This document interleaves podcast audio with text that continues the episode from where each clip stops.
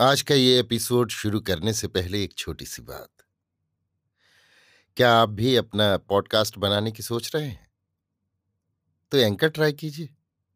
ये पॉडकास्ट बनाने का सबसे आसान तरीका है। नंबर एक, ये फ्री है। नंबर दो, इसमें कई सारे ऐसे टूल्स हैं जो आपको अपने फ़ोन और कंप्यूटर पर रिकॉर्ड और एडिट करने की फैसिलिटी देते हैं। नंबर तीन आप अपने पॉडकास्ट को डिस्ट्रीब्यूट भी कर सकते हैं, जिससे इसे स्पॉटिफाई और दूसरे प्लेटफॉर्म पर सुना जा सके। तो डाउनलोड कीजिए फ्री एंकर ऐप या विज़िट कीजिए एंकर डॉट एफ़ पर अपना पॉडकास्ट स्टार्ट करने के लिए। ये तो थी एक छोटी सी जानकारी, और अब शुरू करते हैं एपिसोड का सिलसिला। तो आज के एपिसोड में लीजिए सुनिए आचार्य चतुर्सेन शास्त्री के लिखे उपन्यास सोमनाथ के चौथे भाग, समर्पण को मेरी यानी समीर गोस्वामी की आवाज़ में। सोमनाथ पट्टन को शताब्दियों की श्रद्धा और भक्ति ने एक देवभूमि बना दिया था। लक्षावधि लोग वहाँ कुछ काल वास करके ऐसा समझते थे कि भव के समस्त पापतापों से हम मुक्त हो गए। महालय का अंतरकोट कोई बीस हाथ ऊँचा और छह हाथ चौड़ा था। चार सैनिक आसानी से उस पर बराबर खड़े हो सकते थे। अंतकोट के सिंहद्वार के ठीक सामने गणपति का भव्य मंदिर था। उसी पर नक्कार खाना था, जिसमें पहर पहर पर चौघड़ियाँ बजती थीं। इस द्वार के दोनों पार्श्वों में दो विशाल दीप स्तंभ थे, जिन पर संग तराशी का अत्यंत शोभनीय काम हो रहा था। प्रत्येक स्तंभ पर प्रतिदिन सहस्त्र दीप जलते थे, जिनका प्रकाश दूर से समुद्र पथगामी जहाजों को सोमनाथ महालय के ज्योतिर्लिंग की दिशा का भान कराता था। इन विशाल और ऊँचे दीप स्तंभों के शिखर पर दो विशाल विशालकाय गण स्थापित थे, जो श्वेत मरमर के थे। दक्षिण दीप स्तंभ के सम्मुख चंद्रकुंड था, जिसके विषय में प्रसिद्ध था कि उसमें स्नान करने से सर्वरोग मुक्ति होती है तथा मनोकामना सिद्ध होती है। इन्हीं दीप स्तंभों के बीचों बीच सभा मंडप में आने की विस्तृत सीढ़ियाँ थीं। सभा मंडप में होकर गर्भगृह का द्वार था। इसी गर्भगृह में वो त्रिभुवन विख्यात ज्वलंत ज्योतिर्लिंग था। गर्भगृह के ऊपर एक विशालकाय शिखर था, जिसके प्रत्येक स्तंभ पर देश देश के शिल्प विशारदों ने विविध भाग भिंगयों से परिपूर्ण चित्र खोदे हुए थे। ये चित्र इतने उत्कृष्ट थे कि इनके मूक मौन भावभंगी देखकर सचराचर जीव मूक मौन होकर मुग्ध रह जाते थे। ये शिखर स्वर्ण निर्मित था, ऊपर स्वर्ण जटित था, भीतर रत्न जड़ित। सूर्य की सतेज किरणों की चमक में वो द्वितीय सूर्य की भांति चमकता था और भीतर के रत्न गर्भगृह के सहस्त्र दीपों के प्रकाश में मुखरित हो अद्भुत शोभा विस्तार करते थे। सभा मंडप में प्रवेश करते ही दोनों तरफ़ दो विशालकाय ऐरावत कसौटी के बने थे। जिन पर भगवान इंद्र समूची स्फटिक मणि के खोद कर बनाए गए थे। देवराज इंद्र की भावभंगी ऐसी थी, मानो वे सोमनाथ ज्योतिर्लिंग की पूजा करने अभी अमरपुरी को त्याग कर महालय में आए हैं। सभा मंडप अड़तालीस खंभों पर था और वो इतना विशाल था कि उसमें पाँच सहस्त्र आदमी खड़े होकर ज्योतिर्लिंग के दर्शन कर सकते थे। खंभों पर रंग बिरंगे रत्नों की पच्चीकारी की गई थी, जिनके कीमती पत्थरों की खुदाई देखते ही बनती थी। मंडप के सामने पूर्व दिशा में मुँह किए विशालकाय नंदी था, जो ठोस चांदी का बना था। वो एक सहस्त्र भार वजनी था। सहस्त्रावधि श्रद्धालु यात्री मात्र उसकी पूछ का स्पर्श करके ही अपने को भाव बाधा पार समझते थे। ज्योतिर्लिंग पर दिन रात अखंड रुद्री होती थी और सम्मुख सभा मंडप में सूर्योदय से मध्य रात्रि तक निरंतर नृत्य होता था।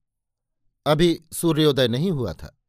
गंग सर्वज्ञ बाघ चर्म पर बैठे अर्चन विधि संपन्न करा रहे थे।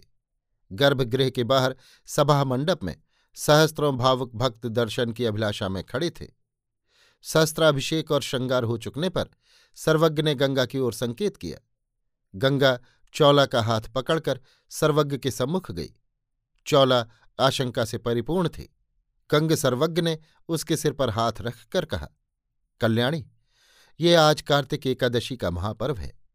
महालय की नृत्यशाला के नियमानुसार, जो अठारह प्रकार का नृत्य, बारह प्रकार के अभिनय और सात प्रकार के संगीत शास्त्र में निष्णात हो, वही आज आरती के समय पहली बार देवता के आगे नृत्य कर सकती है।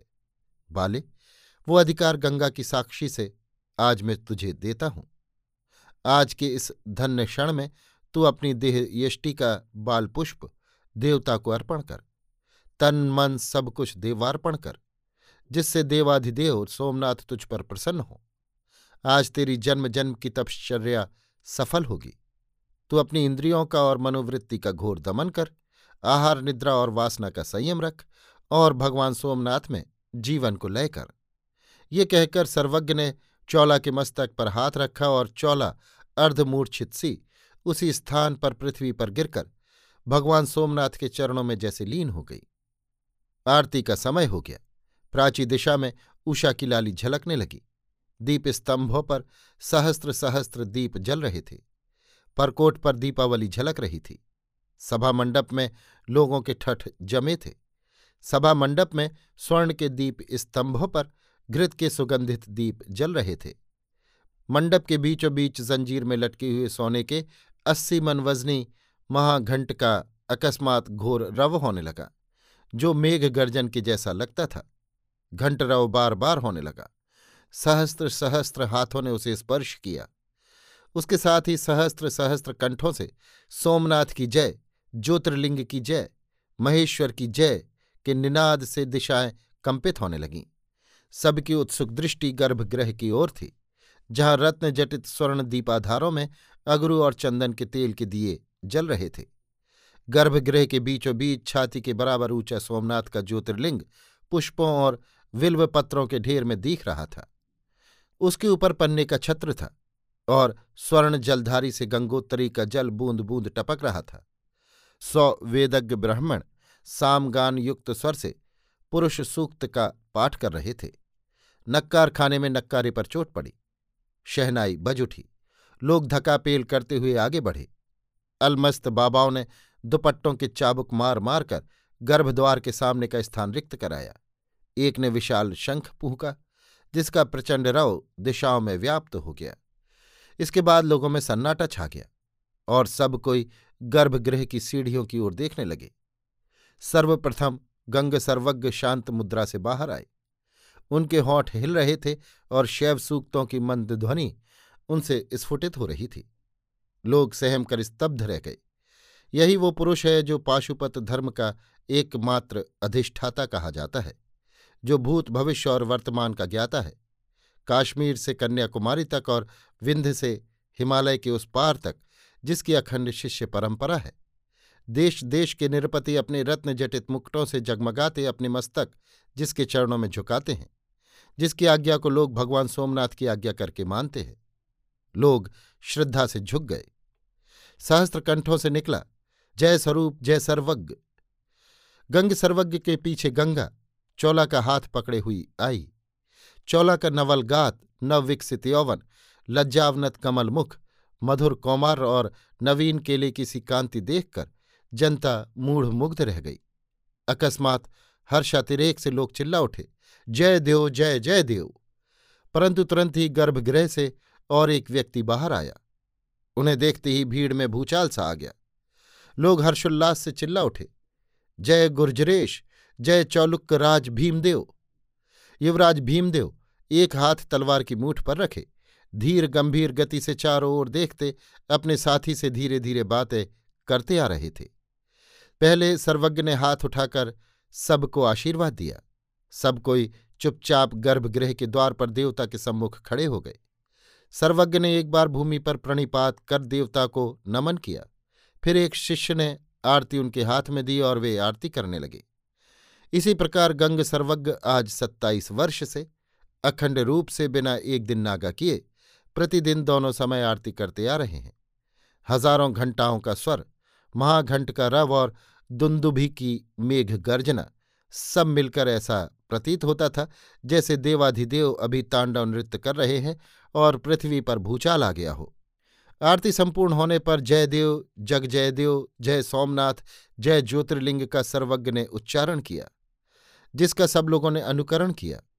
वो जय घोष उत्तुंग वायु की लहरों पर चढ़कर कोट परकोट समुद्र तट, नगर और नगर कोट तक प्रतिध्वनित और परिवर्धित होकर प्रभास पट्टन के वातावरण में गूंज उठा।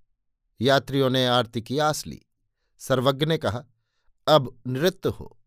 सर्वज्ञ बाघंबर पर बैठे अन्नतिथि भी उचित आसनों पर बैठे। सब लोग यथास्थान बैठे, मृदंग और वाद्य बजने लगे। वातावरण में स्वरताल की तरंगे उठ चलीं। गंगा ने स्तवन प्रारंभ किया और उसके साथ छह नर्तकियों ने नृत्य प्रारंभ किया। क्षण भर ही में गंगा की कला मूर्तिमती हो उठी। माधुर्य की नदी उसके कंठ से बह चली। उसमें भक्तिभाव और विलास तैरने लगा। उसकी दृष्टि गंग सर्वज्ञ के गंभीर मुख पर थी और सर्वज्ञ की दृष्टि पृथ्वी पर। वे निश्चल अधिक जड़वत बैठे थे। संगीत के वे परम पारदर्शी थे। संगीत रुका और गंग सर्वज्ञ ने एक बार आँख उठाकर गंगा की प्यासी चितवन को देखा। फिर उनकी दृष्टि चौला की ओर गई। उन्होंने मृदु स्वर से पुकारा, चौला? चौला का हृदय धड़कने लगा। उसने सर्वज्ञ की ओर देखा। सर्वज्ञ ने उंगली से संकेत करके देवता को दिखाया।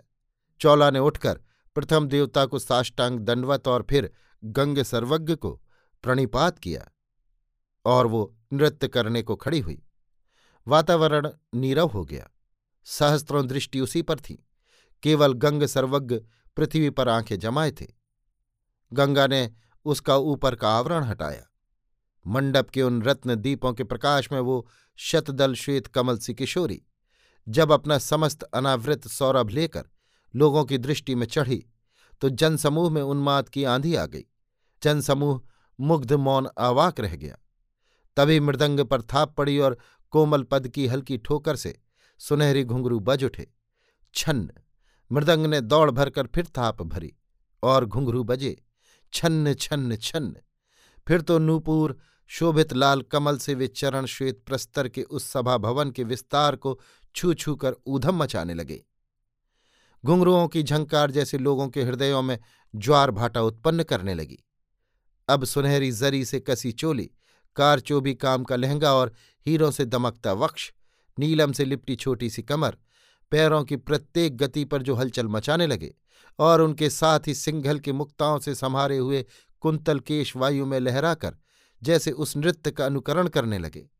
फिर मृदुल मृणाल भुजाएँ विषधर नाग की भांति हिलोरे मारने लगी। ये सब देखकर दर्शक सुध बुध खो बैठे।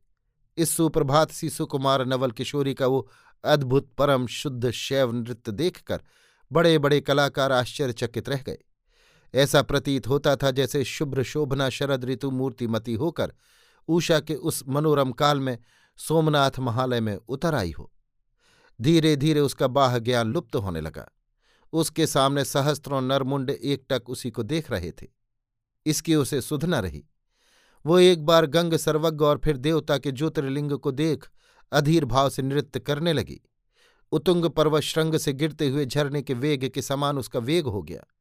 मृदंग वादक हाँफने लगे। तंतुवाद्य केवल कंपन ध्वनित करने लगे। चौला के चरणों ने जो गति ली, वो मानो गतिहीन हो गई। अंततः उसकी गति मंद पड़ने लगी। वो पुष्प भार से नमित वृंत की भांति धीरे धीरे नीचे को झुकती गई। ताल का ठेका धीमा हुआ और चौला वहीं देव सानिध्य में सहस्त्र जनता के समक्ष पृथ्वी पर बेसुध होकर गिर पड़ी। जन जन की नसों में प्रत्येक रक्त बिंदु नृत्य कर रही थी। दर्शक निर्निमेश निस्पंद बैठे रह गए। गंग सर्वज्ञ ने अश्रुपूरित नेत्रों से गंगा की ओर देखकर कुछ संकेत किया। गंगा ने यत्न से चौला को अंक में भरा और उसे कक्ष से बाहर ले गई। गंग सर्वज्ञ स्वप्निल से चुपचाप उठकर अपने आवास में गए। सबके हृदयों में एक ही कल्पना, एक ही छलना, एक ही मूर्ति जागृत हो रही थी। वो मूर्ति चौला की थी। शुक्र नक्षत्र की भांति देदीप्यमान और शुभ्र चांदनी की भांति व्यापक शीतल और वज्रमणि की भांति बहुमूल और दुष्प्राप्य शारदीय सुषमा की भांति शतधौत शुभ्र अभी आप सुन रहे थे आचार्य चतुर्सेन शास्त्री के लिखे उपन्यास, सोमनाथ के चौथे भाग समर्पण को मेरी यानी समीर गोस्वामी की आवाज़ में।